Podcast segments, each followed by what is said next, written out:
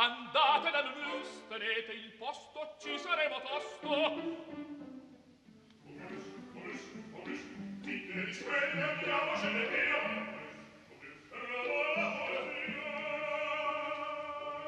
Momus, il caffè dell'opera.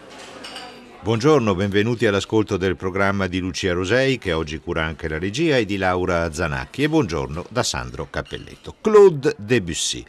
Concludiamo eh, l'anno di Momus dedicando questa puntata all'ascolto, alla proposta di un titolo che immagino suonerà molto raro per gran parte degli ascoltatori, ma naturalmente anche per noi. A Debussy abbiamo già dedicato una puntata, la sua meravigliosa unica opera, il Péléas e Mélisande, ma c'è un'opera incompiuta, soltanto due scene lasciate la caduta della casa Asher, tratta dal racconto omonimo di Edgar Allan Poe.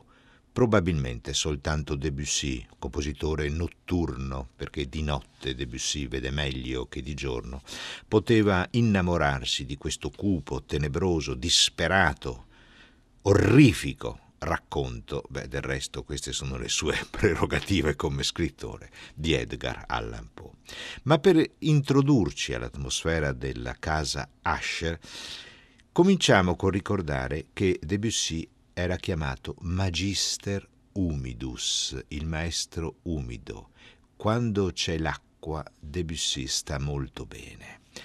Uno dei suoi lavori pianistici, mm, nel quale emerge questo amore per l'acqua che inghiotte tutto, che fa sparire le tracce della civiltà, degli uomini, delle loro passioni, delle loro costruzioni. Indifferente dunque a noi, è la cattedrale Anglouti, la cattedrale inghiottita, un racconto, un'antica leggenda bretone, quando le acque si ritirano, le grandi maree della Bretagna, allora un occhio attento può forse vedere, o più probabilmente immaginare, i resti di questa cattedrale, addirittura sentire i suoni delle sue campane, ma come mai possono essere dei suoni che provengono da sotto l'acqua. Walter Gieseking.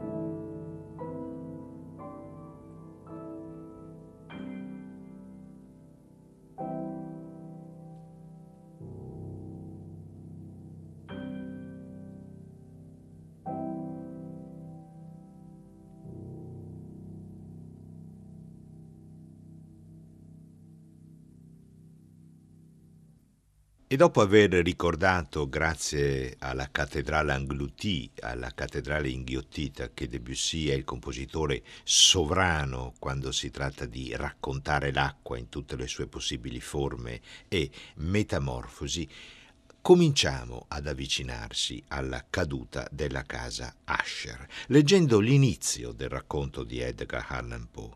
Durante una giornata d'autunno, una giornata piovosa, tetra e muta, in cui le nuvole pendevano basse e pesanti nel cielo, avevo attraversato da solo a cavallo un tratto deserto di campagna e alla fine, mentre si allungavano le ombre della sera, mi trovai in vista della malinconica casa Asher.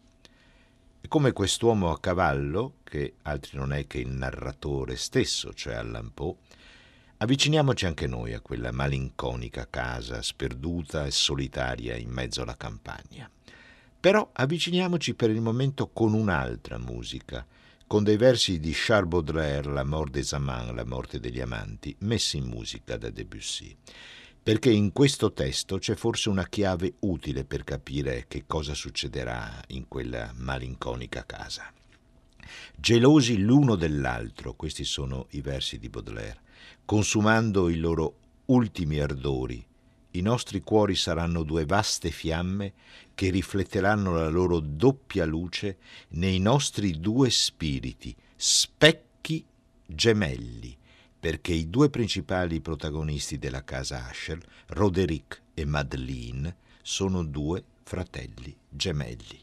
Poi un angelo, appena aprendo le porte, verrà a resuscitare gli specchi impolverati e le fiamme spente. Claude Debussy da Charles Baudelaire, La morte degli amanti, Nathalie Stutzmann.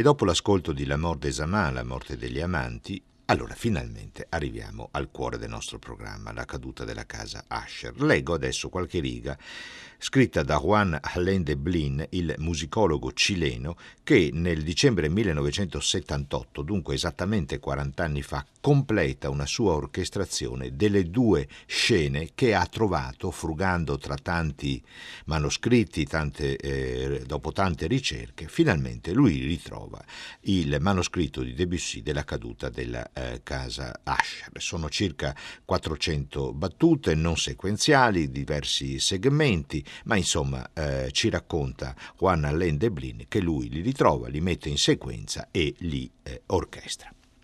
Quanti sono i personaggi? Sono quattro. L'azione si svolge in un castello, un tempo un magnifico castello, abitato da una famiglia di importanti militari, ma anche questa famiglia fu potente. In passato non lo è più. Adesso quel castello è un luogo degradato, e in che epoca siamo? Beh, come sempre nei racconti di Poe, siamo in un'epoca che potrebbe essere ieri, oggi, domani, dopodomani.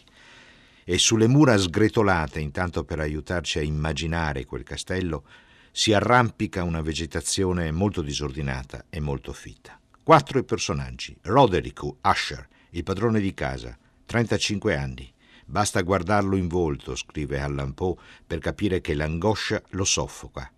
Si dice Artista, ma è un artista incompreso, musicista, pittore, poeta, autore di opere bizzarre che affollano le stanze di quel grande castello.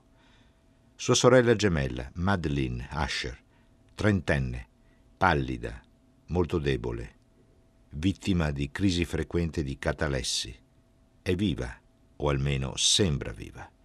C'è un medico, non conosciamo il suo nome neppure l'età, un medico timoroso, teme sempre che ci sia qualcuno a spiarlo dietro le spalle. E c'è l'amico, il narratore, probabilmente lo stesso Allan Poe, un giovane uomo venuto a trovare il suo amico Roderick, del quale da tempo non ha notizie.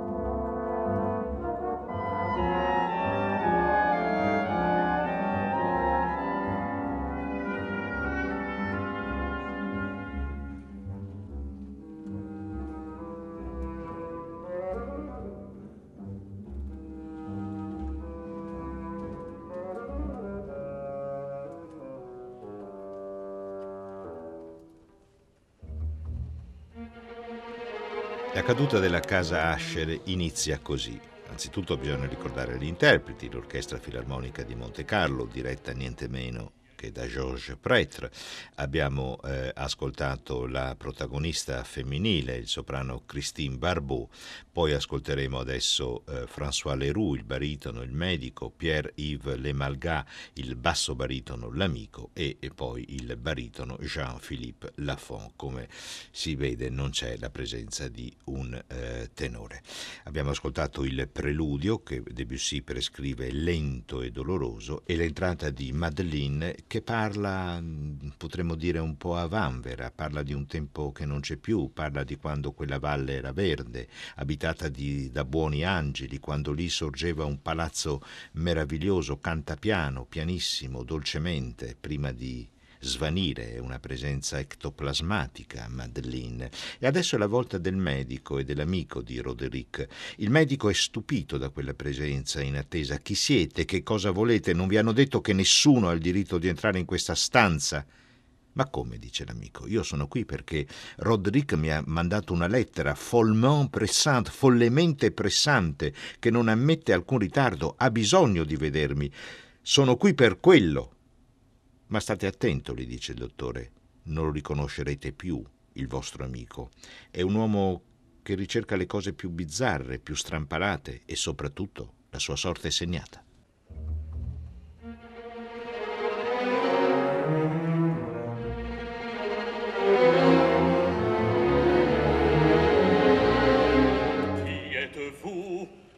Que voulez-vous Ne vous a-t-on pas dit que personne n'a le droit d'entrer dans cette chambre? Roderick a écrit sa lettre follement pressante ne permet aucun retard.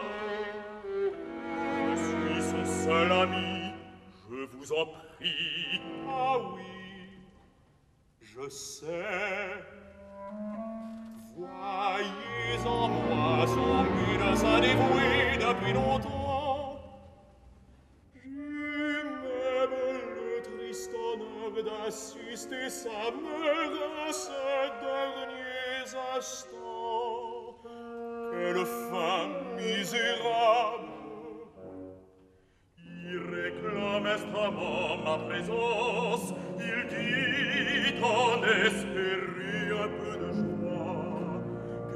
soulagement d'intolérable souffrance. C'est la paix suppliante qu'un qui se débat contre de ce qu'est la terreur. Hélas Il n'y a plus rien à faire. Cet homme est le dernier d'une race orgueilleuse et hautaine que la transmission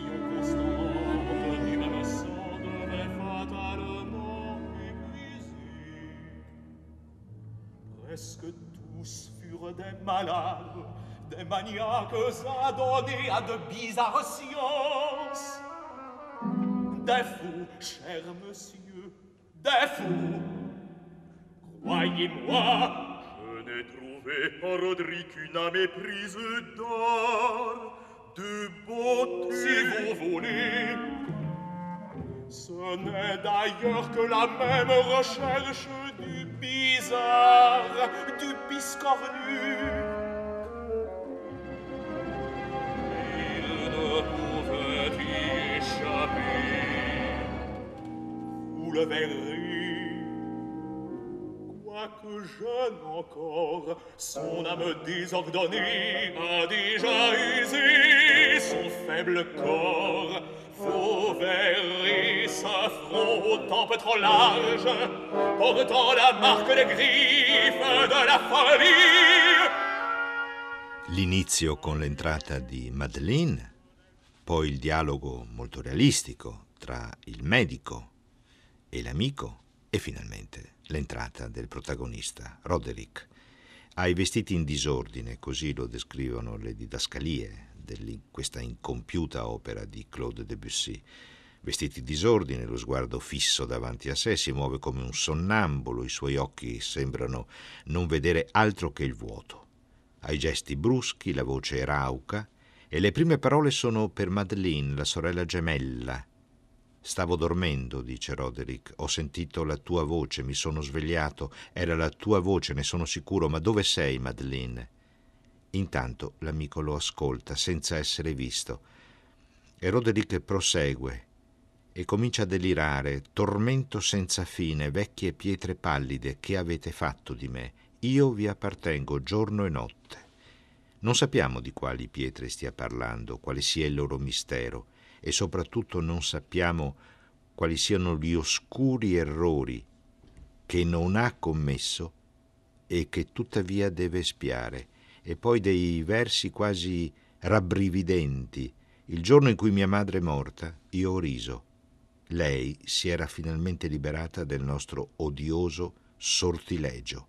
Ho sete di vivere, ho bisogno di luce, ma il sole tocca questo castello soltanto al tramonto, cioè soltanto quando muore.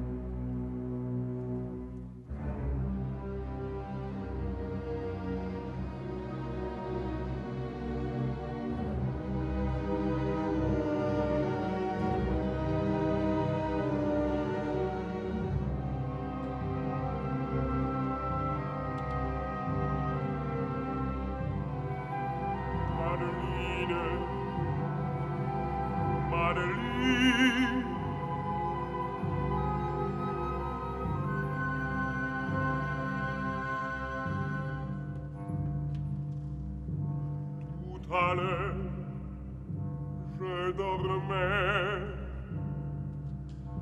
Mais j'ai entendu sa voix m'a réveillé. Sa voix, c'était sa voix, il n'en pas d'autre dans le monde. C'était sa voix, j'en suis sûr. Où est-elle?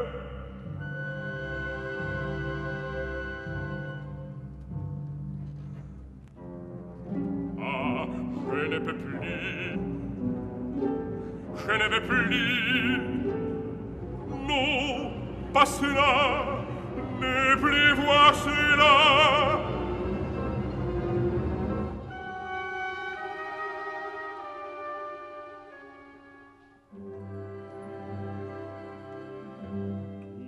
Toujours s'endormir dans la fièvre, pour se réveiller dans l'angoisse, tourment sans fin, sans fin, sans fin.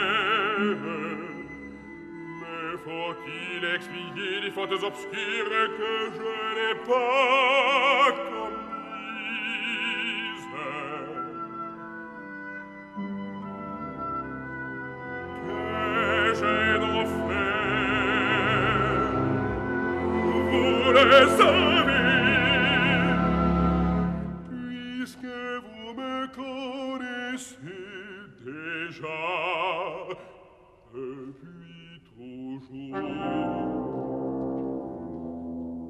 Jean-Philippe Lafon nel ruolo di Roderick dalla caduta della casa Asher, l'opera incompiuta di Claude Debussy, dal racconto di Edgar Allan Poe, la direzione d'orchestra di Georges Prêtre. Eh, Debussy lavora alla casa Asher a lungo, tra il 1902 e il 1904 8, ci sono diverse testimonianze in questo senso, lettere agli amici che proclamano la sua volontà di eh, proseguire in questo lavoro, ancora nel 1911, ancora nel 1915, tre anni soltanto prima di morire, ricordo che quest'anno cade il centenario della morte di Debussy, eh, stavo lavorando alla caduta della casa Asher, scrive Debussy, per completarla, ma eh, purtroppo la malattia ha sufficienza soufflé sur mon espoir, ha soffiato sulla mia speranza. Come eh, finisce questo frammento lungo complessivamente poco più di 20 minuti, circa 400 eh, battute? Finisce con il delirio di eh, Roderick che sente degli echi, che eh, vede l'amico che parlare di Ulrich. Chi è Ulrich? Un cavaliere dal cuore ardente che affronta un drago che uccide il drago, la morte del drago spezza l'incantesimo, c'è un pavimento d'argento, siamo ormai in un clima totalmente visionario, tipico di Allan Poe che evidentemente ha affascinato Debussy, questo, su questo eh, pavimento d'argento c'è uno scudo che pende dal muro e che prima che il cavaliere arrivi ad afferrarlo cade ai suoi piedi. A questo punto l'urlo di Roderick, maledetto, tu me l'hai rubato. E queste sono le ultime misteriose parole che eh, pronuncia il eh, protagonista eh, dell'opera che Claude Debussy non è riuscito a terminare. Ah,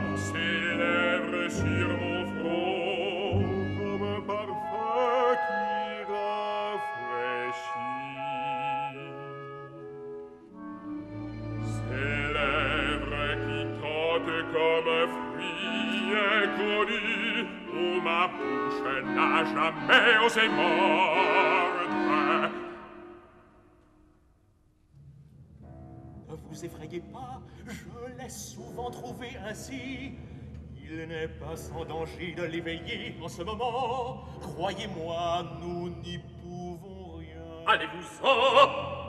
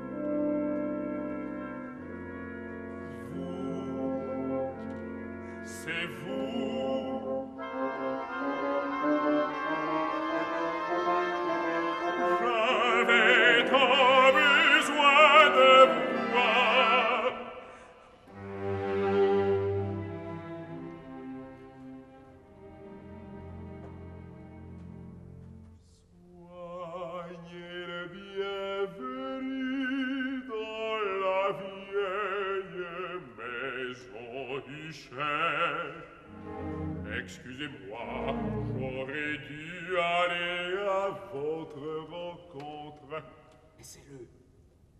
Venez ici. Ce que je craignais est arrivé. Quoi? Elle est morte. Lady Madeline? Oui. Il faudra pourtant que Roderick apprenne. Je sais.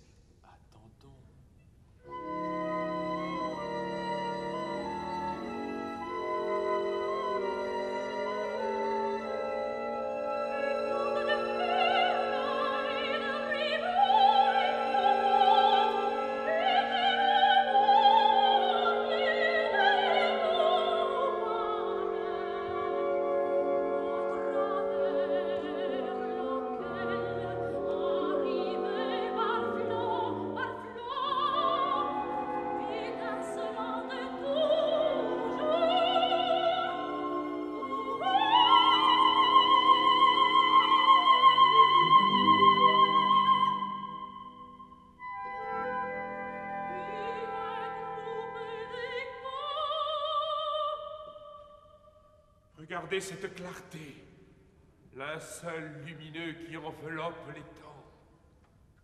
Et lui, le médecin, l'oiseau maudit, l'oiseau de malheur, il est là.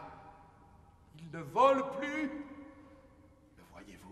Oui, voici notre roman favori. Je vous lirai cette belle légende du chevalier et de l'ermite.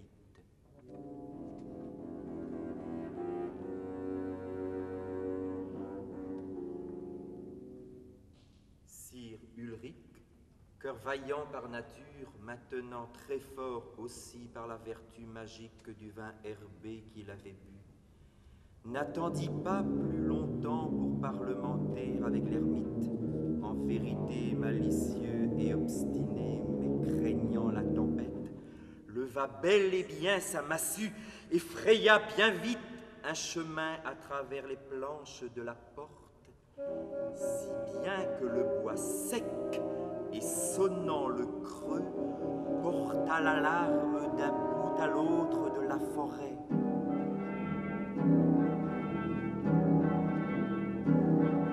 Roderick, vous n'écoutez pas Oh, si, si, j'écoute de toutes mes forces.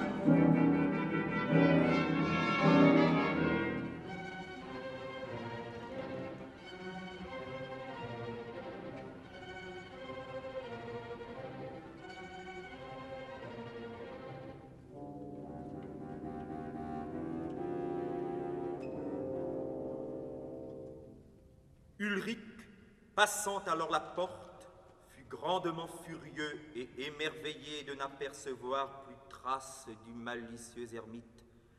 Mais en son lieu et place, un merveilleux dragon avec une langue de feu, devant un palais d'or dont le plancher était d'argent, et sur le mur était suspendu un bouclier d'airain brillant.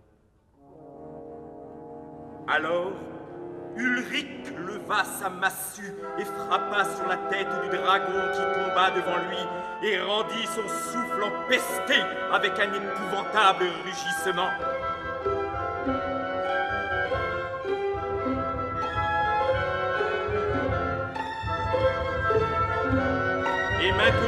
L'enchantement était rompu, il s'avança sur le pavé d'argent vers l'endroit où pendait le bouclier, lequel n'attendit pas qu'il fût arrivé, mais tomba à ses pieds.